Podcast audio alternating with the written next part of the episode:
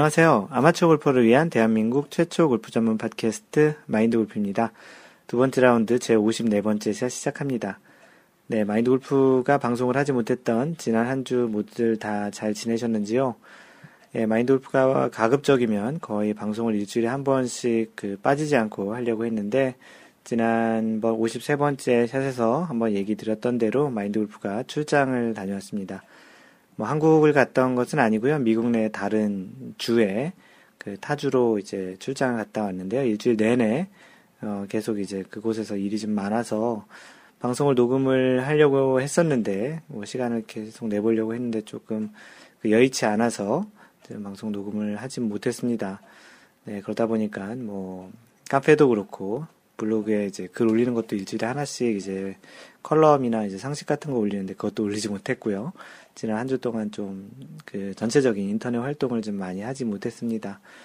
네, 지금 또 새로운 한 주가 시작이 돼서 또 이렇게 좀 바쁘게 시작이 되고 있는데 지난주는 사실은 조금 아쉬웠던 것이 1년에 한 번 있는 그 마스터즈 대회를 그 직접 그 구경을 좀 계속 하고 싶었는데 주말에는 또 뭐 필드 레슨도 한번 있었고 또 그 필드 레슨을 또 어떻게 공교롭게도 이 마스터즈가 있는 주간을 깜빡하고서 이렇게 잡혀가지고 결승 라운드도 잘 보지 못했고요. 뭐 출장이니까 그 기간 동안에도 잘 보지 못했는데 조금 아쉽긴 했지만 또 마인드골프 보지 않아서 그런지 타이거 우즈가 또 출전을 안 해서인지 그만큼 또 관심도 다른 해보다는 그렇게 많지 않았던 것 같기도 합니다. 네, 조금 이따가 그 PGA 소식, 특히 이제 마스터즈 소식은 조금 이따가 계속 전해드릴 예정이고요. 그렇게 지난 한 주를 보냈고, 오랜만에, 한 2주 만에 여러분들에게 다시 마인드 골프 팟캐스트를 이제 녹음을 해서 전해드립니다. 네, 그 방금 전에 이야기했던 대로 PGA 소식을 먼저 전해드리겠습니다. 그 지난주에는 1년에 그 한 번 있는 뭐 대부분의 대회가 다 한 번밖에 없죠. PGA 투어 중에 또 메이저 대회 4개 중에 그 가장 첫 번째 대회인 마스터즈가 지난주에 있었습니다. 많은 분들이 이미 결과를 잘 알고 계시겠지만 2012년, 2년 전에 그 마스터즈에서 첫 승을 한 그 버바 왓슨이 2년 만에 다시 마스터즈의 그린 재킷을 입게 되었습니다.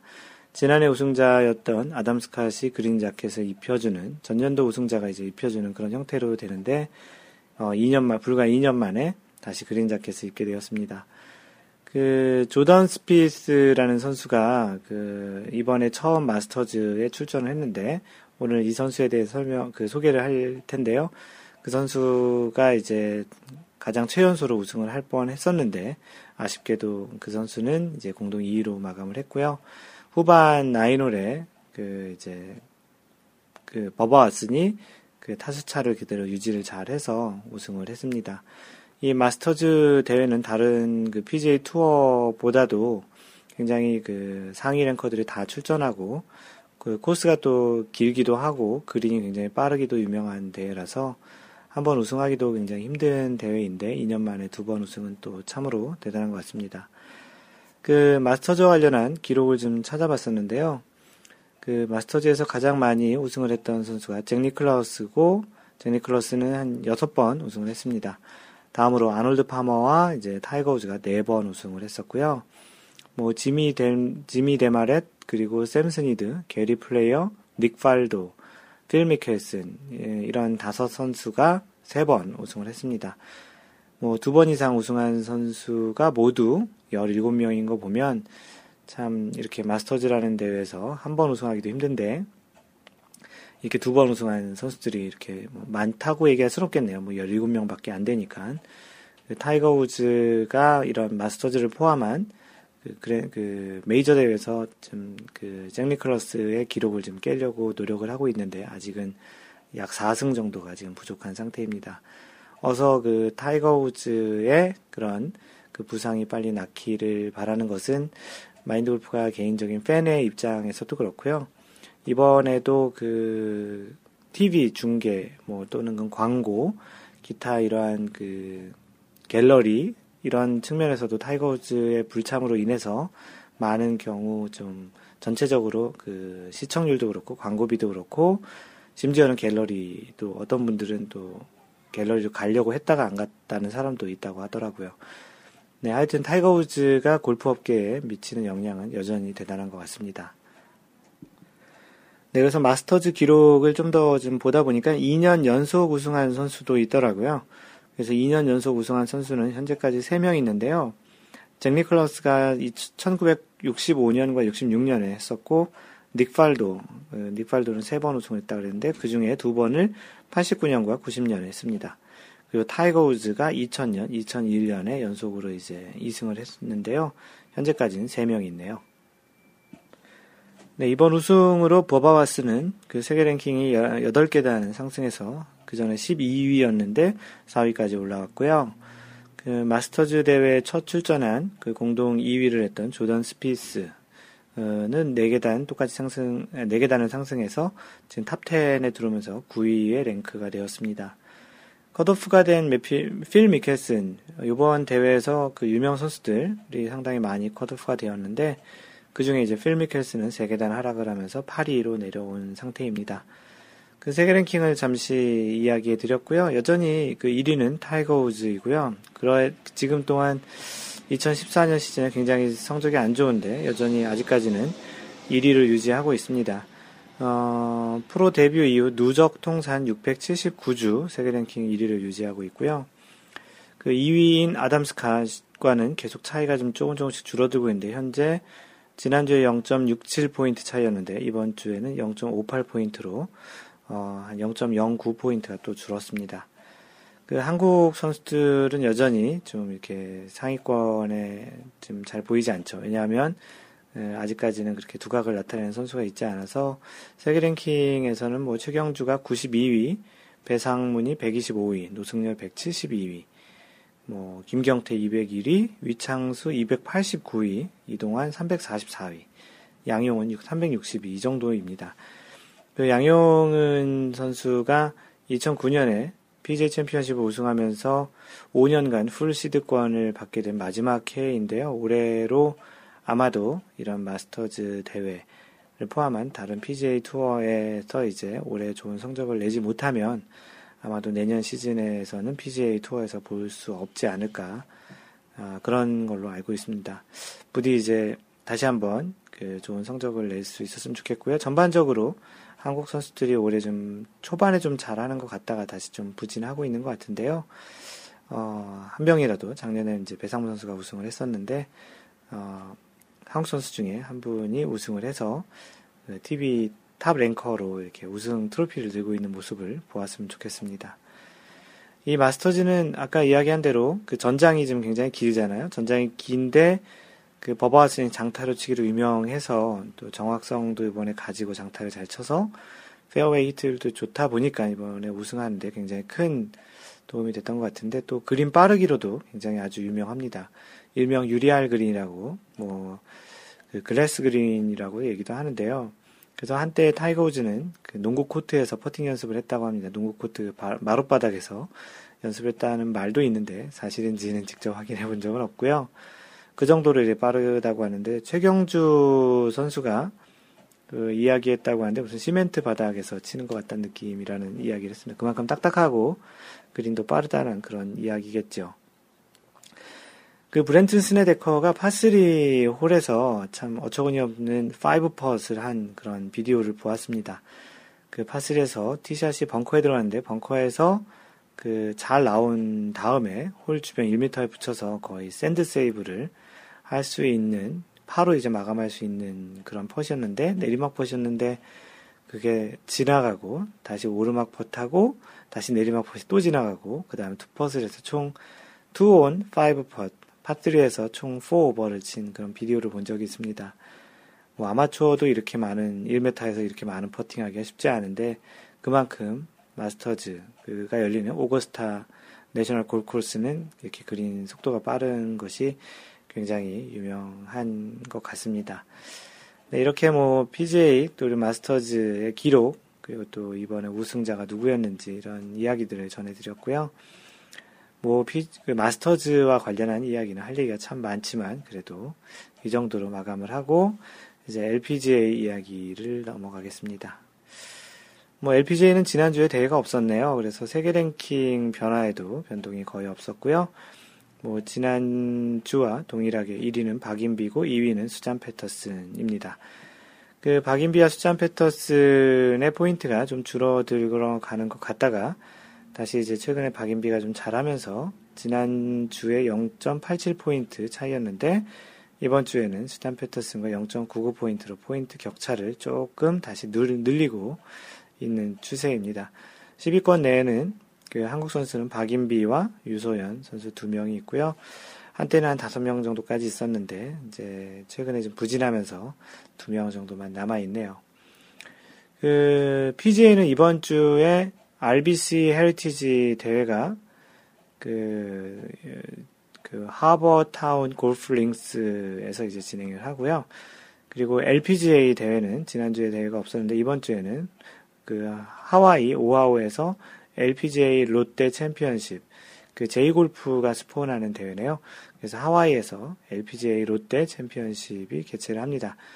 그래서 이번 주에는 뭐 PGA 대회는 보통 이렇게 마스터즈 한 이후에는 유명 선수들이 많이 좀 불참하는 관계로 이번 주 소셜 이벤트는 LPGA로 진행을 할 예정이고요. 게다가 이제 제이골프 한국의 그 골프 방송사 중에 한 군데가 스폰하는 대회이기도 하니까 뭐 관심 있게 볼 필요도 있을 것 같습니다.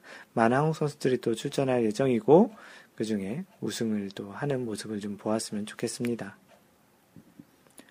네, 이번 주 인물 탐구 시간입니다. 네, 보통 이 대회 우승자를 소개하는 그 형식을 하고 있는데요.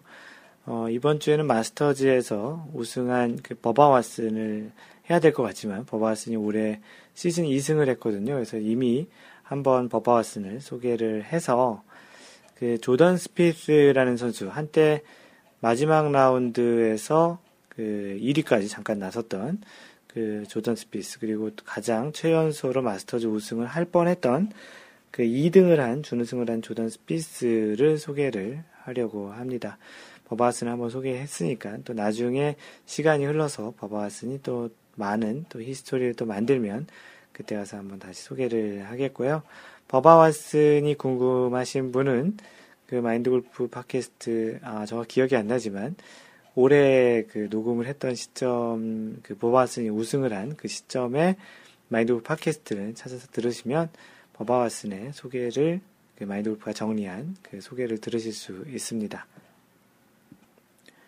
네, 조던 스피스는 1993년생이고요. 그래서 현재 나이 만 20살입니다. 20세. 네, 대단하죠. 그래서 어, 최연소 마스터즈 우승자가 될 뻔했다는 그런 나이가 최연소가 20살 정도라는 거죠. 타이거 우즈가 21살에 마스터즈 우승한 최연소 현재 기록을 가지고 있는데 이번에 조던 스피스가 이 기록을 깰 뻔했던 거죠. 출생은 미국 달라스에서 출생을 했고요. 이 아마추어 시절의 그 경력을 얘기를 드릴 텐데요. 대단히 화려합니다. 그, 뭐 항상 이 우승자 소개를 할 때 이 선수들의 보통은 이제 그 프로 전향 이후의 성적들을 좀 많이 알고 있는데 그 아마추어 시절의 이런 성적들을 보면 PGA 투어에 나온 선수들은 나름 소위 한가닥 했던 선수들이 아닌 경우가 거의 없습니다. 이 조던 스피스도 2009년, 2011년 US 주니어 아마추어 대회를 두 번이나 우승을 했고요. 이렇게 두 번 우승했던 것은 이제 타이거 우즈가 이제 우승을 했던 경험이 있었습니다. 그 프로 전향 전인 그 보통 이제 18세 전향을 많이 하는데요. 프로 전향 전인 18세 전에 2011년 어, 미국 최고 주니어 골프 랭킹을 나타내는 폴로 골프 랭킹에서 1위를 했었고요. 2008년, 2009년에는 그 2009년, 2011년에 US 주니어 아마추어 대회를 우승했고 2008년, 2009년에는 그 주니어 PGA 챔피언십에서 2위를 했던 기록이 있습니다. 또 2009년에는 미국 주니어 골프협회가 이제 롤렉스 올해의 주니어 선수로 이제 선정을 했고요. 2013년 지난해죠. US 오픈에서 브렌튼 스네데커가 이제 대회 출전을 포기하면서 출전을 해가지고 US 오픈에서 공동 21위도 했습니다. 참 대단하죠. 월드 아마추어 골프 랭킹 1위까지 했었던 그 나름 굉장히 잘 나갔던 선수였습니다. 프로 전향은 2012년 네, 했고요. 19세 나이였었고요. 그 2012년에 아 2012년 2013년부터 이제 프로 대회를 다닌 거죠. 그래서 2013년이 19세였고 올해 2014년이 20살이 된 해인 겁니다. 현재는 언더 아머라는 그 회사의 sponsorship을 받고 있는데 이번 마스터즈 이후에 많은 브랜드들이 그, 그 조던 스피스 조던 스피스에 좀 많은 관심을 보일 것 같습니다. 첫 승을 이제 2013년 지난해 이제 프로 데뷔하면서 이제 첫 승을 했는데요. 어, 마인드 골프도 이 대회가 기억이 납니다. 왜냐하면 연장전을 가게 된 그 샷이 18번으로 해서 벙커에 들어갔는데 벙커에서 친 공이 한 번 바운드를 하고 그린에 곧바로 홀로 들어간 그 샷으로 연장전을 가게 됐던 그 샷을 지금도 기억을 하고 있는데요. 그때가 존 디어 클래식이었고요. 그렇게 연장전을 3명이 갔습니다. 잭 존슨과 데이빗 헌이라는 선수와 이제 셋이 갔는데 이 두 선수를 물리치고 끝내 첫 승리를 PGA에서 첫 승리를 하게 됩니다. 그 PGA 투어에서 네 번째로 그 어린 나이에 우승을 이제 하게 된 그런 케이스고요. 82년 만에 10대가 우승하는 기록을 그 2013년 존디어 클래식에서 세우게 됩니다. 그리고 이제 오늘 그러니까 지난주에 있었던 2014년 마스터즈에서 첫 번째 데뷔한 마스터즈에서 마지막 라운드에 한때 단독 1위까지 했었는데 어, 아쉽게도 이제 공동 2위로 마감을 했고 만약 우승을 했다면 가장 어린 나이로 마스터즈 우승을 한 타이거 우즈의 기록을 깰 뻔했던 뭐 내년에 하더라도 이제 타이 기록이 될 수 있겠죠. 하지만 이런 찬스가 그렇게 자주 오진 않을 듯한데 뭐 굉장히 어린 나이에 그렇게 이제 마지막 날까지도 잘한 거라고 생각을 합니다. 뭐 아직까지 아시아 선수 중에 마스터즈에서 우승한 선수도 없고 아시아 선수 출신 중에 메이저 대회를 우승한 것도 그 양용훈 선수가 유일했으니까 이렇게 20살 나이에 마스터즈에 출전해서 공동 2위를 했다는 한때 1위까지 했던 그런 기록은 참으로 대단한 것임에 틀림이 없는 것 같습니다. 네, 이것으로 지난주 그 골프 업계에 있었던 이야기를 전해드렸고요. 어, 지난번 골프 팟캐스트 2주 전이죠. 2라운드 53번째 샷. 두 가지 색 이상인 골프공을 사용해도 되나라는 방송을 했, 내용에 대한 뭐 리뷰라고 얘기하기는 그렇고 간단하게 좀 잘 들으시겠다고 고맙다는 인사말을 올려주신 하늘정원님, 그 잭 1865님, 미진님, 어, 이렇게 네, 고맙고요. 미진님은 약 세 달째 방송을 안 듣고 있다고 하시는데 귀에 잘 안 들어온다고 하시네요. 큰일 났다 이렇게 쓰셨는데 재미가 없으셔서 그런가 봅니다. 마인드 골프의 이 팟캐스트는 굉장히 좀 모노톤으로 그렇게 뭐 많이 떠들고 그러지 않기 때문에 좀 더 지루한 것도 같기도 하고 어떻게 보면 어떤 분들은 뭐 너무 형식이 항상 똑같지 않냐라는 생각을 하실 수도 있을지 모르겠는데 마인드 골프의 능력이 미쳐나요. 뭐 계속 똑같은 방식을 고수하고 있습니다. 어떤 형태든 좀 피드백을 주시면 그런 걸 반영할 생각은 있습니다. 뭐 예를 들어서 방금 전에 했던 그 선수 인물 탐구 같은 것도 그 주구장창님께서 제안을 해주셨고 그래서 마인드 골프가 이제 받아들였던 건데요. 혹시 지루하시거나 재미없거나 그러신 부분들이 있으면 그 의견을 주시면 대단히 고마울 것 같습니다. 네, 카페에 올라온 글들을 좀 소개를 하겠습니다. 길버트 방님, 네, 미국 캘리포니아에 사시다가 한국을 들어가시고 나서 정말 오랜만에 글을 올려주셨는데요. 제목이 말 그대로 오랜만에 인사 올립니다. 입니다. 길버트 방님이 써주신 거고요. 안녕하세요. 한국으로 복귀한 지 이제 한 달 정도 되었네요. 그동안 많은 일들이 있었습니다. 집사람도 귀국하자마자 가벼운 수술을 받고 회복 중이고, 어, 이삿짐 받고 정리하느라 정신도 없고, 연일 계속 이어지는 회식에다 간혹 스크린 골프에다가, 그러다 보니 인사가 늦어졌습니다. 그 마크 플리즈님은 아주 가까운 곳에서 근무하고 있어서 식당에서 마주치기는 자주 하는데 아직 정식 인사는 못했네요. 그 마크 플리즈님과 알기로는 같은 회사인 걸로 알고 있습니다. 어, 제가 느낀 요즘 한국 골프 분위기를 말씀드리자면 제 주변 기준이라고 하셨는데요. 첫 번째, 골프 인구가 지난 4년보다 급수 기하학적으로 늘었다. 보통 기하급수적이라고 얘기하는데 뭐 같은 말이죠. 두 번째, 스크린 골프는 일상적인 이벤트로 되었다. 어, 골프를 자주 치시는 분들 중에는 이렇게 스크린 골프를 아주 자주 거의 뭐 저녁마다 또는 회식 있을 때마다 치시는 분들이 많이 있죠. 세 번째, 필드 그린피도 많이 합리적으로 되었다. 조금 싸졌다라는 이야기이겠네요.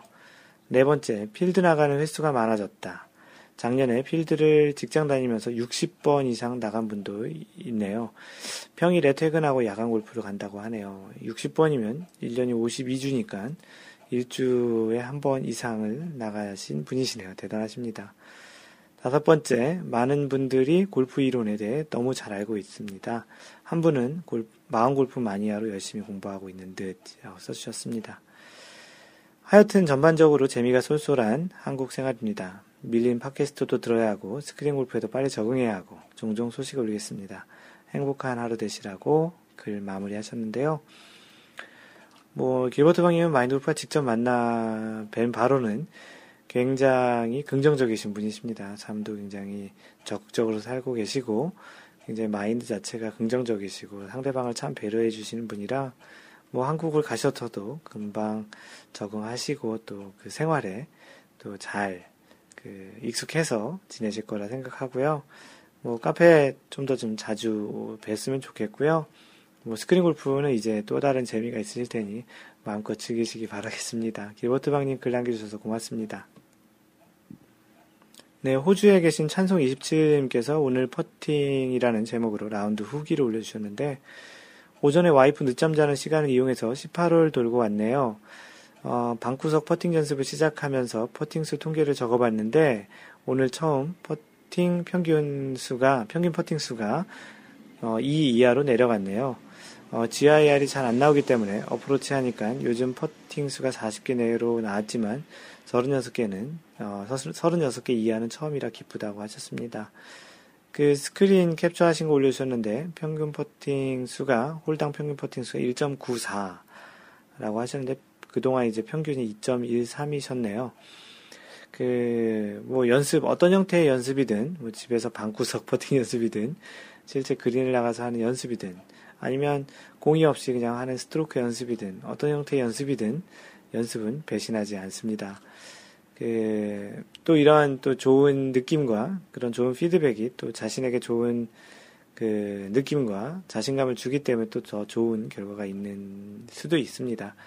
그리고 또 무엇보다도 이런 통계적으로 자신의 그런 어떤 트렌드를 보고 자신의 어떠한 실력을 숫자로 보는 것은 어떤 경우는 뭐 스트레스 받을 수도 있지만 어떤 경우는 자신이 어떠한 또 목표를 달성하기 위한 그 동기가 충분히 될 수 있기 때문에 어떤 형태의 앱이든 뭐 앱이 아니더라도 그 손으로 쓰는 수기의 기록이든 이렇게 해보는 것은 어, 골프에 좀 더 관심을 가지고 재밌는 골프를 하는 또 다른 방법이라 생각합니다. 아, 네, 다음으로 그 social 레슨 그 분류에 올려주신 연습장 프로님 그래서 그 백스윙 연습 드릴이 있을까요? 백스윙 연습하는 어떠한 방법이 있을까요? 라는 제목으로 글을 올려주셨습니다. 어, 연습장 프로님께서는 구력이 3년, 핸디가 20개, 그러니까 92타 정도 되는 거예요. 보기 플레이 조금 넘는 수준. 구질은 훅구질이라고 합니다. 그 문제점이 작년 가을께부터 훅구질이 나오기 시작했습니다. 그 무렵 80대 중후반의 스코어를 기록, 기록하던 시절이라 고수로 가는 길인가 보다 했는데 언젠가부터 draw 구질이 훅 구질로 바뀌고 올해는 악성 훅이 발생했다고 합니다. 어, short iron까지 훅이 발생한 사태가 나왔다고 하고요. 안 되겠다 싶어 레슨을 받았습니다. 원인은 백스윙이 너무 플랫, 플랫, 좀 낮은 거죠. 플랫하게 뒤로 누우면서 상체가 약간 앞으로 쏠리는 데 있었습니다. 처방은 하체, 특히 발바닥을 지면 딱 붙인 듯 하고 그 붙인 듯하게 이제 고정을 하고 백스윙을 어브라이트하게 바로 위로 드는 듯한 게 올리니까 쿡구질이 많이 좀 좋아지셨다고 하는데요. 거의 대부분 개선되었다고 합니다. 문제는 백스윙, 백스윙, 백스윙. 어, 이렇게 머릿속을 생각을 안 하면 바로 누워, 누우면서 백스윙, 상체가 앞으로 쏠리는 뭐 원인을 알면서도 잘 안 된다고 글을 올려주셨고요. 어, 역시 나쁜 습관은 몸에 쉽게 익나 봐요. 이 백스윙 연습 들이 좋은 방법이 있을까요? 동영상을 좀 올렸으면 좋았을 텐데 찍어줄 사람이 없어서 고수님들의 조언을 부탁드린다고 하시면서 어, 백스윙 어, 어떻게 보면 이제 takeaway라고 하죠. take back 또는 takeaway를 하는 그 방법에 대한 질문인 것 같습니다. 생각을 하고 백스윙을 하면 조금은 이제 본인이 지금 하고 있는 flat한 스윙보다는 좀 upright한 스윙으로 이제 되는데 생각 없이 하면 그동안에 꽤 오랫동안 습관이 된 그 flat한 스윙이 되면서 다시 훅성 구질이 나오는 것 같다고 하는데요. 음, 다른 어떤 분들이 올려주신 그 이야기를 간단히 먼저 드리면, 뭐 미진님께서는 뭐 순식간에 일어나는 동작인데 일일이 생각하면서 할 수는 없을 것 같고, 생각을 해야지만 원하는 동작이 나오고 생각 안 하면 원래대로 되니까 이제 참 생각 안 해도 동작이 나오도록 이제 연습을 많이 해야 된다라는 어떻게 보면 그냥 당연한 얘기일 것 같지만 실질적으로도 이제 많은 어떻게 보면은 습관이 안 돼 있는 상황에서 습관을 들이는 것이 어떤 습관이 일단 들여진 동작을 다른 형태의 습관으로 바꾸는 것이 훨씬 어렵다라는 그런 측면의 이야기인 것 같습니다. 마인드 골프가 이제 답을 해드렸던 내용은 어, 두 가지 형태, 플랫한 것에 대해서는 두 가지 형태가 있을 텐데 테이크백 시작할 때부터 좀 얼리 커킹 비슷하게 손목을 좀 많이 젖혀 이렇게 제끼는 좀 젖혀지는 그런 형태로 이제 하게 되는 경우도 있고 오른쪽 겨드랑이를 너무 몸에 붙여서 백스윙을 해서 이렇게 플랫한 경우가 가장 일반적인 두 가지 경우인데 여수장 프로님께서는 손목을 좀 많이 쓰는 것 같다고 이렇게 얘기해 주셨고요. 손목 쓰는 걸 좀 자제하고 왼쪽 어깨부터 클럽이 그냥 그 어깨 턴 형태로 같이 좀 올라가는 그런 형태로 가면 좀 더 스윙이 좀 어브라이트해질 것 같다는 생각이 들기도 합니다. 뭐 실제 스윙을 하는 걸 직접 보지 않았기 때문에 어떻게 좀 얘기 드리는 거는 조금 어려울 것 같고요. 뭐 아무래도 좀 그러다 보니까 일반적인 원론적인 이야기를 좀 더 많이 하게 되는 것 같습니다. 뭐 어떠한 스윙 연습을 하는 데 있어서 어떤 구간 구간을 별도의 어떤 동작으로 만들어 살려는 것보다는 자신이 잘 되는 그런 스윙의 이미지가 있다면 그 이미지를 생각하고서 이제 전체적인 이미지 관점에서 연습을 하는 게 좀 더 도움이 될 것 같습니다. 어떤 특정 구간을 자신 생각한 대로 딱 구현을 하는 것은 실제 본인이 생각은 그렇다고 할지 몰라도 어, 그렇게 잘 되지 않는 경우도 많고 각 구간이 그렇게 다 맞아 들어가는 건 더더욱 어려운 일이기 때문에 전체적인 이미지 관점에서 아 이런 이미지로 스윙을 하는 게 도움이 될 것 같다 이런 이미지가 좀 더 나에게 좀 더 더 맞는 것 같다라는 그런 느낌으로 이렇게 스윙 연습을 하는 게 좋을 것 같습니다. 그리고 참고로 어떤 좀뭐 선수들이 많이 하는 또는 이상적인 그 테이크백에서의 포지션에 대해서는 마인드골프가 그 카페에 어떤 사진 하나를 올려놓은 게 있는데요. 그거를 또 참고하시면 될 것 같고 혹시 뭐 카페에서 찾아보고 싶으신 분은 어, 아이디 그 연습장 프로님께서 올리신 글에 그 댓글을 하나 보시면 좋을 것 같습니다. 뭐 이렇게 오디오 방송을 할 때는 또 이런 레슨과 어떤 동작을 보여주고 설명할 때 좀 아쉬움이 있는데요. 어, 그래서 마인드 골프의 Y 골프에서는 이러한 내용들을 조금은 이제 마인드 골프와 동영상으로 어떤 동작에 대해 설명을 하고 원리에 대해 설명을 하는 그런 동영상이기 때문에 그 지난주에 그 마인드 골프의 Y 골프와 그 에티켓 골프 한 편씩 또 촬영을 해서 조만간 올려드릴 테니까 또 이제 한번 그것도 같이 보시는 것도 좋겠고요. 물론 오늘 이야기한 그런 내용을 한 건 아니고요. 앞으로도 이러한 내용은 하나 두 개씩 이제 더 다룰 예정이니까 참고하셔서 계속 이렇게 올라올 때마다 참고하시면 좋을 것 같습니다. 어떤 방법을 알려드리는 것보다는 원리나 어떤 큰, 어떤 큰 프레임 안에서 어떻게 자신의 스윙을 잘 가다듬어 가는 것이 좋은지, 또 어떤 부분이 어떻게 되면 어떤 형태의 결과가 나오는지, 그런 것들에 대한 이야기를 하는 거니까요. 분명히 도움이 될 것임에 틀림이 없습니다. 네, 축하드릴 사연을 소개하겠습니다. 낭만자객님, 4월 스크린에서 8연속 파만 기억하고파라고 이렇게 쓰셨는데요. 그 스크린 골프 라운드에서 82타, 아덴 힐에서 82타, ten over를 치신 스코어를 올려주셨는데, 뭐, 전반, 어, 나인홀에는 뚜리오바를 치셨는데 후반 나인홀에 세븐오바를 치셨네요. 전반 1번 홀에 그 파4에서 4 over를 치면서 좀 시작은 안 좋았지만 나머지 8개 홀에서 one under를 치면서 굉장히 좋은 성적 그리고 그 8개가 이제 보기 하나 버디 하나를 포함한 8홀 뭐 파 정도라고 이제 보셔서 연속 8홀 연속 파가 좀 기억에 좀 남는 라운드라고 하셨는데요. 뭐 실제 필드에서도 이렇게 치시면 참 좋겠죠. 예, 낭만자객님 8홀 연속 파 축하드립니다. 물론 버디 하나 포함해서요. 예, 마인드 골프 카페에서는 지금 그 마인드 골프의 스크린 골프 대전을 지금 하이원 컨트리 클럽에서 진행을 하고 있습니다. 딩보님께서도 스크린 라베 신고한다고 해서 글을 올려주셨고요. 그 캡처한 사진을 봤더니 72타 even par로 치셨습니다. 하이원 CC에서 스크린 라베 even par 치셨다고 글을 올려주셨고요. 그 드라이버 평균 드라이버 거리도 그렇고 최장타도 그렇게 아주 드라이버가 그 길지 않은데 그 2분파를 치셨습니다. 어, 뭐, 평균이 204m 하고요. 최장타가 232m인데도 2분을 가볍게 치셨는데, 그 드라이버 거리가 뭐 아주 뭐 길면 좋지만 길어질수록 정확도는 또 떨어지는 면이 있기 때문에 이 정도 거리에서도 이 정도 비거리에서도 그 2분파를 칠 수 있다라는 그런 모습을 또 보여주신 것 같습니다. 어, 현재까지 그 스크린 골프 대전 제 4월 대회에서 현재 그 even par로 1등을 하고 계시고요. 아직 참가하지 않으신 분들은 스크린 골프 가시게 되면 하이원 컨트리 클럽에서 라운드 하시고 그 성적을 스크린 캡처해서 올려주시면 마인드 골프가 업데이트 하도록 하겠습니다. 네, 다음으로 땅 파는 박지님께서 올려주신 그 골프 이거 정말 궁금하다 섹션에 올려주신 질문입니다. PGA 투어 참가 기준이 궁금합니다. 라고 제목을 써주셨는데요.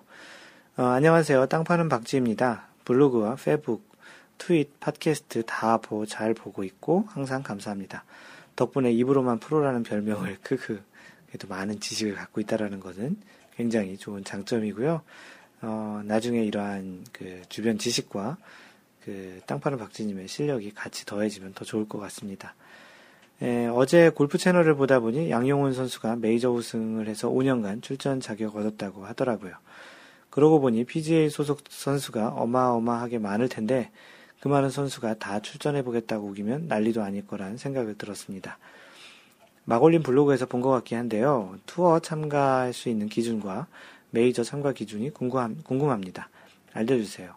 PGA와 KLPGA, KPGA, 뭐 다 틀리다면 틀린 부분도 함께 부탁드려요. 감사합니다. 어, 질문은 굉장히 간단한 것 같지만 대답해야 될 내용은 굉장히 길 수도 있는 그런 질문을 해주셨습니다. 많은 분들이 또 궁금해하시는 질문일 것 같기도 하고요. 네, 이 글에 그 워너비 탐님께서 아주 좋은 답글을 써주셔서 그 내용을 소개를 대신하고요.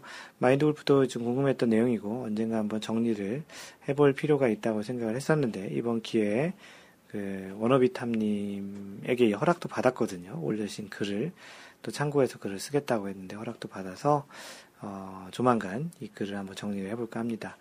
워너비탐님이 올려주신 내용을 소개하면 예, PGA 투어는 여러 가지 방법으로 참가를 하는데 예전에는 qualifying school, 보통 Q school이라고 얘기하죠. 어, qualifying school을 통과하는 것이 가장 기본이었습니다만 이제는 2부 투어인 웹닷컴 투어, 그 예전은 네이션와이드 투어였었는데 이제 웹닷컴 투어에서 상금 랭킹 25위 안에 들거나 웹닷컴 투어 파이널 시리즈에서 25위 안에 들면은 1년 시드권을 주는 것으로 알고 있습니다. 예, 맞는 것 같습니다. 그래서 이제 퀄리파잉 스쿨 대신에 1년간 그 2부 투어를 그 미국에서 뛰고 그 성적에 따라서 그 다음 해에 PGA 투어에 참가할 수 있는 기회를 주는 겁니다. 그 지난해에 그 노승열 선수가 그 PGA 투어 시드를 이제 잃게 되었는데 웹닷컴 투어 파이널 시리즈에서 1위를 하면서 시드권 풀 시드를 받게 되었던 것이죠. 그래서 1년 어, 일단 1년 시드권을 받으면 페덱스컵 포인트 랭킹 125위 안에 들어야 다음에 시드권도 이제 받을 수 있게 됩니다. 어, 선수들에게는 매년 갱신해야 된다는 스트레스가 장난이 아니라고도 하고요. 단 성적에 상관없이 그 PGA 투어 우승자에게는 2년간 시드를 보장합니다. 메이저 대회는 방금 전에 이야기했던 대로 5년간의 시드를 보장해 준다는 것이죠. 어, 그리고 이외에 이제 초청 선수로 매 대회마다 초청 선수를 그 경기하는 대회에서 이제 추가로 해서 그 초청 선수를 부를 수도 있고요. 유럽 PGA, 유러피언 PGA와 공동 주최하는 경우에 유러피언 PGA 선수들도 같이 이제 참가하는 경우도 있습니다. 그 대회마다 약간씩 좀 많이 그 출전하는 형태나 초청하는 방식 그리고 그 선수들이 출전하는 형태들이 조금 조금씩 다 다르기 때문에 획일적으로 그 PGA 투어가 어떻게 또 KLPGA, 뭐 LPGA 투어가 어떤 기준으로 한다라고 이렇게 얘기할 수는 없고요. 실제 그 대회를 이제 시작할 때 보면 개별 대회 그 웹사이트에 이번 대회는 뭐 출전 그 pre-qualification이라고 하는데 어떤 자격 뭐 예를 들어서 세계 랭킹 몇 위부터 몇 위까지 그리고 또 뭐 지난해 뭐 우승자 또 그리고 뭐 페덱스컵 포인트 몇 위부터 몇 위 뭐 그리고 또 뭐 아마추어가 출전한다 그러면 아마추어 중에 뭐 세계 월드 뭐 주니어 아마추어 대회에서 1등한 사람 뭐 기타 등등 이렇게 이제 투어 대회마다 약간 약간씩 다른 그런 기준이 있습니다. 그래서 전체적인 그런 뭐 어떤 대회마다 이렇게 다 그 정해 설명해 줄 수는 없는 거고요. 대체적인 그 투어마다 어떤 그 나름의 그 규칙이 있고 나름의 어떠한 기준이 있는지에 대해서는 마인드 골프가 한번 그 정리를 해봐서 정리해서 이렇게 알려줄 만한 정도의 정보가 되면 블로그에 한번 따로 그 정리를 해서 포스팅을 하도록 하겠습니다. 네, 다음으로 그 해리스 김님께서 안 쓰는 클럽의 관리 또는 활용 방안, 방법에 대해서 골프 토론방에 글을 올려주셨는데요. 그 작년에 장비를 싹 바꾸면서 남 집에서 남는 골프채가 좀 있는데 어떻게 활용할까 해서 의견을 여쭙고자 글을 올려본다고 하시면서 그 자신이 갖고 있는 클럽이 어떤 게 있고 뭐 그 중에서 이제 어 조금 누구에게 팔기는 좀 애매하고 그냥 버리기도 애매한 그런 클럽들을 어떻게 활용하는 게 좋을까라는 이야기를 주셨는데요. 그 이달러님께서는 물물 교환이나 필요하신 분께 기증하는 게 어떨까 합니다. 어, 집에 안 쓰는 클럽이 한두 개쯤은 다 있으실 것 같은데 교환방이나 장터를 따로 만들면 나름 괜찮을 것 같다고 하시는데 어, 사실 마인드 골프 카페는 그 나눔 골프라는 섹션에 그 공짜로 드려요라는 섹션이 사실 지금 현재 있긴 합니다. 그래서 혹시 그 기증을 하실 분이 있으면 그 섹션에 올려주시면 그 필요하신 분이 먼저 이렇게 그 이야기를 하시고 그분에게 전달해 드릴 수 있도록 해서 초기에 한 몇, 한두 분 정도는 그렇게 하셨던 것 같고요. 뭐 왼손 클럽이 있는데 왼손 클럽 필요하신 분 나눠주셨던 분도 있고요. 그래서 뭐 받으시는 분께서 그냥 무료로 드린다면 받으시는 분께서 착불 정도로 하시면 좋을 것 같고요. 그 혹시 뭐 만약에 공짜로 드리기 뭐하면 받으시는 분께서 뭐 약간의 선물 소정의 선물이나 뭐 상품 정도를 드리는 형태도 괜찮을 것 같다라는 이야기를 그 마인드 골프가 해드렸습니다. 뭐 어떤 형태든 자신이 쓰지 않는 것을 남이 소중하게 쓸 수 있다면 그 뭐 물물 교환이라는 것이 자원의 보호 측면에서도 참 좋을 것 같고요. 그래서 혹시 이달러님께서 이야기하신 것처럼 집에 혹시 아직 안 쓰는 클럽이나 뭐 남을 그냥 주어도 괜찮은 그런 클럽이 있으면 마인드 골프 카페에 나눔 골프에 공짜로 드려요라고 올리시고 뭐 약간 뭐 팔고 싶으시면 뭐 약간의 금액도 쓰셔도 괜찮고 아니면은 뭐 나는 아 이거 드리고 공이라도 한 한 세 세 개 정도 공이라도 한 줄 받았으면 좋겠다 뭐 이렇게 요구사항을 같이 써서 올려주시면 그걸 뭐 희망하시는 분이 그 딜이 이제 성립이 되는 거죠. 성사가 돼서 그렇게 이제 교환하시는 것도 괜찮은 생각인 것 같습니다. 그 당장 마인드 골프가 한국에 있으면 여기서 이렇게 뭐 배송을 해주기가 좀 뭐해서 한국에 있으면 뭐 내놓을 클럽도 한두 개 뭐 그런 건 있을 것 같은데 여기서 배송을 해드리면 배송비가 더 많이 들 것 같아서 뭐 어찌됐든 뭐 그 집에서 쓰시고 있는 것 중에 남는 거나 아니면 약간 교환 같은 거 하시고 싶으신 분들은 적극 그 올려주시면 대단히 고맙겠습니다.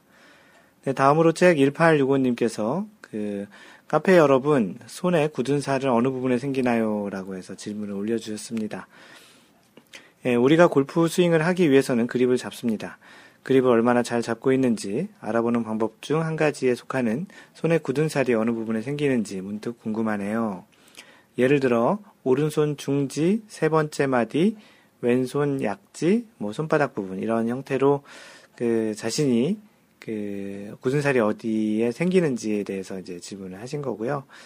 어, 이분께서 참고로 제가 며칠 전에 골프를 엄청 잘 친다는 분께 여쭤봤는데 그분은 구력이 10년이 넘었는데 굳은 살이 없다고 하시네요. 라고 하셨습니다. 뭐 다양한 의견들이 나왔어요. 하얀 바지님께서는 뭐 매일 연습을 2시간 10수년 했는데 손바닥이 나무같이 딱딱하다고 하시면서 사람마다 좀 다른 것 같다 하셨습니다. 그 미지님께서는 1년 4개월 동안 굳은 살 한 번도 안 베기셨다고 하셨고, 마인드 골프는 왼손에만 굳은 살이 좀 있습니다. 특히 이제 그 중지, 약지, 새끼손가락의 맨 그 마지막 마디 그쪽하고 그 마디와 연결되는 그 보통 이제 그 손가락과 연결되는 그 부분 해서 그 정도만 이제 있고요. 아마도 마인드 골프가 생각하기에는 왼손에만 그 굳은 살이 베기는 게 맞지 않을까라는 생각이 듭니다. 오른손엔 그래서 장갑도 끼지 않는 것 같고요. 그러니까 오른손은 장갑을 끼지 않음에도 굳은 살이 하나도 없고 왼손은 장갑을 끼임에도 불구하고 그 굳은 살이 있는 거 보면 그만큼 왼손에 어떠한 그 마찰이나 부하가 제일 많이 걸린다라는 그런 뜻인 것 같습니다. 뭐 사람마다 약간 스윙의 스타일이나 그립을 잡는 강도나 그런 것들이 다를 테니까 사람마다 좀 다를 것 같습니다. 어, 똑바로 획님께서는 1년, 1.5년 구력이신데, 1년 전부터 두 손 검지, 새끼마디, 약지, 둘째 마디, 이렇게 네 군데에 좀 생기신다고 하네요. 하늘정원님께서는 오른손 엄지의 오른쪽 부분과 그 오른손 엄지의 오른쪽 부분, 어, 좀 설명, 말로 얘기하니까 이렇게 손을 봐야지 이해가 될 것 같아요. 그 왼손 검지 세 번째 마디, 윗부분에 약간 굳은 살이 있다고 하십니다. 뭐 약간 뭐 좀 통증도 좀 있다고 하시는데요. 그리고 뭐 주구장창님은 왼손에는 없고 반대로 마이너 골프랑 반대로 오른손 쪽에 이제 주로 있다고 하셨고요. 뭐 특별 어떤 부분이라고 이렇게 얘기는 뭐 잘 지금 얘기 드려도 잘 상상이 안 될 테니까. 그땅 파는 박지님은 양손 다 있다고 남들 다 있는 곳에 굳은 살이 있고 추가적으로 오른손 엄지에도 있다고 하십니다. 뭐 찬송 27님께서는 양손에 다 있다고 하시네요.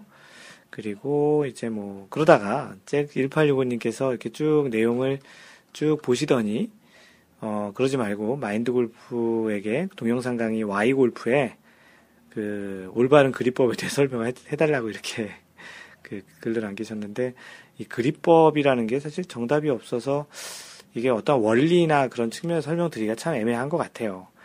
그래서 일단 지금 또 잡고 있는 그립이 또 잘 맞고 계신 분이 있는데 또 굳이 또 어떤 그립을 바꾸셔서 또 안 되실 수도 있기 때문에 이거는 좋은 주제가 마인드 골프의 와이 골프의 좋은 주제가 아닐 수도 있을 것 같습니다. 뭐 그립 법에 대한 것보다는 어떠한 그 그립을 하는 어떠한 자세적인 측면에서는 어느 정도의 원리를 와 관련한 이야기를 할 수 있을 것 같은데요. 한번 고민을 해보도록 하겠습니다. 제1865님, 예, 그런 좋은 질문을 올려주셔서 또 많은 다양한 그 대화를 할 수 있어서 대단히 고맙습니다. 예, 다음으로 소개할 내용은 마인드 골프가 올린 설문인데요. 미스샷을 하고 나서는 어떤 생각이 드시나요? 라는 그 설문을, 질문을 올렸습니다. 그 마인드 골프가 지난번 그 나비스코 챔피언십, LPGA죠. 갤러리로 가서 청해안이, 한때 세계 랭킹 1위였던 청해안이 선수의 어처구니 없는 뒷땅과 타핑샷을 직접 보았습니다. 보통 이제 그런 일이 자주 있지 않는 것 같은데요. 그 한때 세계 랭킹 1위였던 선수가 저런 플레이를 하면 필드에서 어떤 생각이 들까라는 생각이 좀 많이 들었습니다. 뭐 보는 갤러리도 많고 실제 골프 중계도 했을 테니까요. 또 이번 마스터즈에서 그 양용은이 그 티샷을 타핑하면서 또 얼마 안 날아갔단 그런 샷이 있었다고 이야기를 들었습니다. 직접 본 건 아닌데요.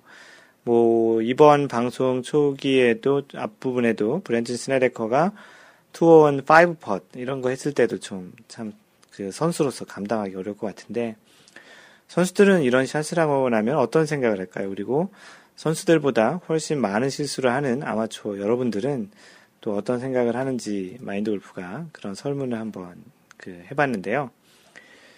어, 하얀바지님께서는 그 터무니없는 미스샷은 자주 나오지 않지만 가끔은 있다고 하시면서 그냥 모른 채 합니다. 그냥 충분히 나올 수 있다고 생각하고 그냥 한번 웃어요. 미안할 건 없는데도 괜히 좀 그런 것 같아요. 라고 하셨고요. 앤디님이 재밌는 글을 올려주셨습니다. 생각 1. 한결같이 엉성한 자세로 스윙인데, 엉성한 자세로 한결같이 스윙을 했는데, 잘 맞는 공은 뭐지? 생각 두 번째. 메이저리그 투수 수준의 다양한 구질과 좌우 코너웍, 정중앙은 위험하다. 그러니까 스위스팟에 맞춰서 잘 날아가는 건 위험하다라는 그런 재밌는 표현을 했습니다. 어, 미진님께서는, 아이고, 이런 생각은 약 1초간 하신다고 하면서, 그리고는 살았나, 어, 라이 확인하고 곧바로 거리 계산하고, 지금 들고 있는 채로 또 칠 수 있는지, 다른 채로 쳐야 하는지 1, 2초간 거리목 찾은 다음에 곧바로 달려가서 셋업 하시고 그렇게 이제 미스샷 내고 와, 아, 왜 이러지? 그 자리에서 다시 빈, 반성 빈스윙하고 한탄할 시간이 부족한 백돌이라. 그러니까 어떤 미스샷을 내고 반성하고 뭐 한탄할 시간조차 없는 타수를 많이 쳐야 되는 백돌이라서 빨리빨리 이제 다음 샷을 준비한다고 하시는데 뭐 이건 좋은 것 같습니다. 빨리 그 안 좋은 것들은 빨리 있는 그런 잃을 잊어 잃어버릴 수 있는 잊어버릴 수 있는 그런 습관이 있다라는 것은 굉장히 좋은 것 같습니다. 어, 신영엔지님께서는 어, 이놈의 골프 해도 늘지 않는 골프 때려친다 내 다시는 안 친다 뭐 이런 생각을 하신다고 하는데요. 많은 사람들이 이런 비슷한 생각을 하는 것 같아요. 그래도 그 골프의 마력에 어쩔 수 없이 계속 칠 수 쳐야 하는 또 절대로 또 그렇게 중간에 멈출 수 없는 어떻게 보면 골프의 그런 불편한 진실인 것 같습니다.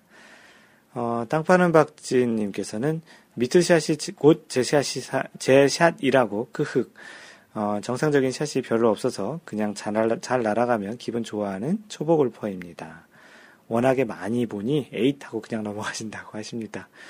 나중에 언젠가 이런 그 미스샷에 크게 화를 낼 수 있는 그런 그 더 잘 치는 샷이 많은 그런 시기가 오기를 그 기다리겠습니다. 어, 빛과 쉔크님, 어, 이분은 이름에서도 아이디에서도 쉔크가 들어가는데요. 쉔크 이야기를 하시는데요. 가장 창피한 샷이 쉔크입니다. 저의 경우 손목의 과도한 사용이 문제를 일으키지요. 어, 내 손목을 내 손으로 때린 적이 있어요.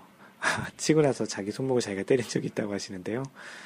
그리고 웨지에서 지금도 100m 안쪽에서 조심조심해서 치고 샷 전에 연습 스윙 때 오른쪽 다리와 손목을 점검합니다. 그래도 10게임에 한 번씩은 나오는 듯 합니다. 좋은 점은 웨지샷이 몰라보게 좋아졌습니다. 라고 하셨는데, 어, 이제는 쉔크 말고 빛을 많이 보시기 바라겠습니다. 빛과 쉔크님. 어, 많이 다양한 의견 올려주셔서 고맙고요. 앞으로도 마인드 골프가 이런 좀 토론을 많이 할 수 있는 그런 주제로 카페에서 이런 토론 문화를 좀 분위기를 좀 한번 만들어 볼까 합니다. 그래서 다양한 의견 또 다양한 또 주제로 여러분들의 생각들을 한번 들어보고 싶고 같이 또 토론을 해보는 그런 자리가 좀 있었으면 좋을 것 같아서 여러분들도 뭐 그런 토론 주제가 있을 것 같으면 여러분들은 왜 슬라이스가 잘 난다고 생각하십니까? 뭐 이런 것도 괜찮고요. 뭐 여러분들은 뭐 골프장 갈때 뭐 어떤 것들을 준비를 하시고 어떤 마음가짐으로 가시는지 뭐 이런 뭐 다양한 이야기거리들이 있을 것 같은데요. 그런 질문들을 마인드 골프가 많이 올려보도록 하겠습니다. 네, 잠시 전하는 말씀 드리겠고요. 골프 품격 반올림 마인드 골프샵, 마인드 골프샵.com에서는 항상 그 투어 우승자가 사용하는 클럽 중 또는 그런 장비 중에 그 하나를 매주 선정해서 그 공동 구매를 진행합니다. 지난주에는 마인드 골프가 팟캐스트를 녹음을 못해서 지난주는 공교롭게도 2주간 그 지난 지지난주에 우승한 그 렉시 톰슨이 우승을 했었나요? 어 그렇 어 기억이 잘 안 나는데 하여튼 그래서 그 테일러메이드의 그 드라이버를 이제 선정을 해서 JetSpeed를 선정을 해서 올렸는데 그게 한 2주간 올라와 있었고요. 이번 주에는 마스터즈에서 우승한 버바 왓슨이 사용한 그 장타자로 유명한 선수죠. 그래서 이제 버바 왓슨이 사용하고 있는 드라이버를 공동 구매로 올려놓습니다. 핑 G25를 그 드라이버 공동 구매를 진행할 예정이니까 혹시 드라이버를 버바와슨처럼 장타를 치고 싶으신 분은 핑 G25를 공동 구매를 통해서 구입하시면 좋겠습니다. 물론 잘 아시죠? 드라이버만 된다고 그렇게 장타 나오지 않는다는 건. 어, 하여튼 그래서 버바와슨이 사용했던 핑 G25를 그 골프 품격 반올림 마인드 골프 샵에서 이번 주 공동 구매로 진행을 하겠습니다. 이상 전하는 말씀이었고요. 네, 이제 본격적으로 마인드 골프가 준비한 그 이야기 주제로 들어가겠습니다. 그 이번 주제는 그 제목이 몸의 감각을 일깨우자 감각 골프라는 제목으로 이야기를 시작을 해보겠습니다. 예, 사람들은 그 저마다의 발달된 감각들을 갖고 있는 것 같습니다. 모든 사람이 똑같은 감각은 아닌 것 같고요. 그 우리가 알고 있는 오감 다섯 가지 감각에는 시각, 미각, 청각, 후각, 촉각 이렇게 다섯 가지의 이제 오감이 있습니다. 뭐 어떤 사람들은 시각이 좋아서 물체를 잘 구별하고 거리감도 뭐 잘 판단하시기도 하고요. 또 어떤 사람들은 미각이 좋아서 음식 들어있는 재료들도 아주 잘 그냥 한번이 맛을 보고 그 재료가 뭐뭐 들어가는지도 잘 느낄 수도 있고 또 다른 뭐 사람들이 뭐 이렇게 풍성한 맛을 느낄 수 있는 다른 사람들보다 좀 더 풍성한 맛을 또 느낄 수도 있기도 하죠. 또 어떤 사람들은 유난히 또 후각이 발달해서 다른 사람들보다 냄새에 좀 예민하기도 한데요. 그래서 이런 사람들 별명 중에는 개코라는 이름을 너 개코냐 이렇게 잘 맡아 뭐 이렇게 얘기하는 경우도 있습니다. 그 이 중에서 우리가 그 골프에서도 중요하고 필요한 것이라고 생각하는 감각은 이 오감 중에 다섯 가지의 그런 오감 중에 무엇이 있을 수 있을까요? 어, 가장 뭐 유사하게 가까운 게 아마도 시각과 촉각이라고 생각이 좀 듭니다. 그, 그렇게 생각하는데 뭐 다들 뭐 크게 아, 나는 뭐 후각이 더 중요하다 이렇게 얘기하실 분도 있을지 모르겠지만 이렇게 이제 시각과 촉각이 좀 더 중요하고 좀 관련이 있다라고 생각하는데 별 무리는 없을 거란 생각이 듭니다. 시각은 그 주변 환경을 확인하고 또 공을 보고 샷을 한 이후에 공이 날아간 것을 또 바라보는 그리고 때로는 거리를 예측하는 기능으로서 꼭 필요한 감각인 것 같고요.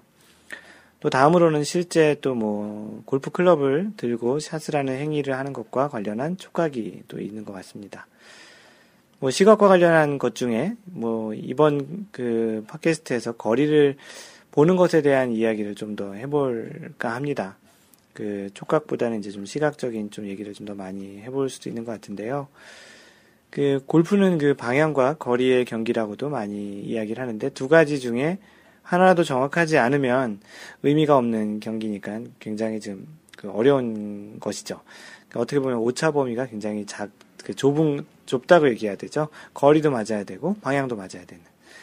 자신이 원하는 위치로 공을 보내기 위해서는 그곳까지의 거리를 정확히 알아야 하는 것이 첫 번째 어떻게 보면 가장 큰 기초 데이터이기도 합니다. 뭐 요즘에는 뭐 골프에서도 GPS를 많이 사용하기도 하고요. 골프 GPS 전용 기기나 또는 이제 스마트폰에 이제 앱을 앱을 이용해서 이제 GPS 거리를 측정하는 뭐 다양한 또 뭐 레이저 그 뭐죠 그 range finder라고 하는 그 레이저를 쏴가지고 그 레이저가 갔다 오는 그 시간을 가지고 거리를 측정하는 뭐 다양한 형태들이 있는데요. 이런 것들을 사용하기 전까지는 골프장마다 자체적인 거리 표시를 해놓은 것들을 주로 이용해서 남은 거리 또는 이제 보내려는 거리를 많이 계산을 했죠. 그래서 그런 표시 방법 중에는 뭐 거리목이라고 하는 나무도 있고요. 거리석이라고 하는 돌도 있고 또는 이제 뭐 말뚝 등이 있습니다. 뭐 한국에서는 캐디가 있으니까 캐디의 도움을 받을 수도 있기도 한 것 같습니다. 요즘에는 그 뭐 GPS나 뭐 방금 전에 얘기했던 대로 다양한 뭐 range finder나 이런 것들을 많이 사용하는데요.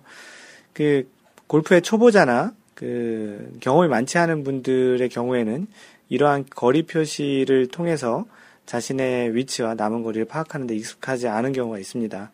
뭐 GPS나 이런 것들을 쓰면 좀 편하긴 한데 전통적으로 새로 가는 골프장이나 뭐 이런 데 중에 뭐 표시들이 자세히 잘 안 돼 있거나 어떤 데는 나무인데 어떤 데는 뭐 돌이고 어떤 데는 또 바닥에 표시되어 있고 이런 것들이 어, 일정하지 않기 때문에 초보자나 경험이 많지 않은 분들은 익숙하지 않은 경우가 많이 있습니다. 뭐 이럴 경우에 위해서 그 방금 전에 언급했던 그 GPS 기기들을 사용하거나 캐디들이 이야기하는 그런 정보를 활용하는 것이 굉장히 좋죠. 그런데 골프를 어느 정도 오래 치다 보면 이러한 거리 정보와 그 자신의 눈이 보는 그 소위 얘기하는 그 목측과 그 어떤 기계나 어떤 정보가 주는 그런 정보의 차이를 이제 느끼는 그런 시기가 이제 옵니다. 그래서 이럴 경우에는 보통 어떻게들 하시는지 모르겠는데요. 그 마인드 골프의 경우엔 주로 현재 지금 미국에 있고 미국 일반 골프장에서는 대부분 캐디가 없기 때문에 골프장에 표시되어 있는 거리 정보를 최대한 활용할 수밖에 없습니다. 뭐 간혹 GPS를 탑재한 골프 카트를 제공받으면 좀 이용하기도 하는데 대부분의 경우엔 마인드 골프가 눈으로 측정한 목측에 좀 더 많이 의존을 하고 있는 편입니다. 실제 표시되어 있는 그 거리보다 눈으로 느끼는 거리가 좀 멀 경우 어떨 때는 뭐, 뭐 철저히 눈으로 보는 거리를 클럽을 선택하기도 하고 어떤 때는 뭐 거기서 표시해주는 그런 정보를 쓰기도 하는데 대체적으로는 뭐 눈으로 느끼는 거리를 훨씬 더 많이 선호를 합니다. 재밌는 거는 뭐 그 실제 거리상으로 측정한 그 표시되어 있는 거리는 사실은 어떻게 보면 숫자적으로 그게 더 정확한데 예를 들어서 150야드라고 여기서부터 표시가 되어 있는데 느낌상으로는 뭐 160야드 또는 140야드처럼 느낀다는 거죠. 그런데 이게 신기하게도 눈에 의지한 클럽을 선택을 해서 쳤을 때 그 거리가 좀 더더 아무래도 좀 더 유사한 거리가 나오는 경험을 많이 합니다. 어, 아무래도 이거에 대한 그 원인은 그 눈에서 받은 정보가 아닌 그 믿지 못하는 약간의 원래 거리는 맞다고 생각하지만 눈에서 약간 그게 다른 정보라고 생각해서 그 클럽을 잡으면 아무래도 어드레스 했을 때 좀 불안감을 더 많이 느껴서 샷에 좋지 않은 영향을 주고 그 sweet spot도 정확히 안 맞아서 거리가 원하는 거리만큼 나오지 않거나 방향도 안 좋은 것 같다라는 생각이 드는 거죠. 뭐 예를 들어서 이 클럽으로 치면 뭐 왠지 짧을 것 같은데 뭐 또는 아 그러니까 난 좀 더 세게 쳐야 될 것 같다라는 그래서 원래 스윙보다는 다른 스윙 형태가 나오는 거죠. 그래서 실제 그 결과 또한 이제 원래 치려던 스윙과는 좀 다른 그런 느낌으로 이제 경험 그 결과를 그 만드는 경험을 해보셨을 것 같습니다. 뭐 잘 안 맞는 것 같다라는 생각이 들어서 잘 맞는 샷은 거의 없었으니까요. 그래서 이제 목측과 같은 감각은 탁월한 것도 있을 것 같아요. 뭐 예를 들어서 나는 원래 거리 감각이 떨어져라고 이야기할 수도 있는 것 같은데요. 근데 이제 어떤 경우에는 그 감각이 사용을 자주 안 해서 더 떨어지는 경우도 있는 것 같습니다. 뭐 예를 들어서 뭐 우리가 운전을 할 때 자동차 GPS를 이용한 내비게이터가 나오기 전까지는 사람들이 지도나 다른 수단을 사용해서 길을 잘 찾아가곤 했었습니다. 물론 그런 도구를 쓰는 것보다는 한 번에 찾아 잘 찾아가진 않았겠죠. 하지만 많이 그 그렇게 뭐 어렵지 않게 찾아갔던 그런 기억이 있었을 겁니다. 그 GPS 내비게이터가 나온 이후에 사람들은 이러한 장치나 도구들을 많이 사용하면서 길을 잃고 찾는 감각이 오히려 점점 둔화된 것 같다라는 생각이 드는데요. 뭐 심지어는 모르는 길도 그냥 켜놓고 다니시는 분들도 또 많이 있잖아요. 뭐 그 켜놓지 않으면 좀 허전해서 그런 것 같기도 한데 그 사람의 어떠한 감각이라는 것은 이렇듯 자주 사용을 하지 않으면 퇴화되는 경향이 좀 많이 있습니다. 원래 그런 감각이 발달하지 않았을 수도 있지만 그렇게 믿는 순간 그나마 있던 감각도 퇴화, 계속 이제 퇴화가 된다고 생각을 할 수도 있는 것 같고요. 그 마인드 골프의 경우에는 골프의 원래 특성대로 골프를 치고 싶은 생각에서도 이런 장비를 좀 많이 안 쓰려고 합니다. 좀 더 디지털적인 것보다는 좀 아날로그적인 것을 좀 더 더 좋아한다라는 거죠. 원래 거리감이 있었는지는 모르겠지만 나름대로 거리를 눈으로 재고 하는 그런 목측이 마인드 골프의 골프에서는 크게 골프를 좀 더 감각적인 골프를 하는 데 좀 많이 도움을 주는 것 같습니다. 이렇게 시각으로 들어온 정보를 가지고 클럽을 잡은 팔과 손, 그리고 더 나아가서 몸의 움직임을 많은 연습을 통해서 본능적으로 스윙을 하는 것이 골프와 같은 예민하고 감각적인 운동에서는 아마추어 골퍼들에게 더 효과적일 것 같습니다. 뭐 프로 골퍼들의 경우에는 정말 많은 연습량을 통해서 정확한 거리를 정확한 스윙 크기 또는 어떤 정확한 임팩트, 손의, 손목의 놀림, 그런 걸로 해서 마치 기계적인 연습을 하는 것 같지만 결국 골프에서 나타나는 모든 상황이 연습했던 상황과 동일하게 딱 그 거리나 상황이 나타나지 않기에 각 상황에 맞게끔 응용을 해야 하는 것이 아닌가 싶습니다. 이러한 응용은 어찌 보면 어떠한 수학적 관계에 의한 스윙이라기보다는 몸에서 체득된 기본적인 스윙에 골퍼가 느끼는 감각적인 능력이 발휘되어야 한다라고 생각을 하는데요.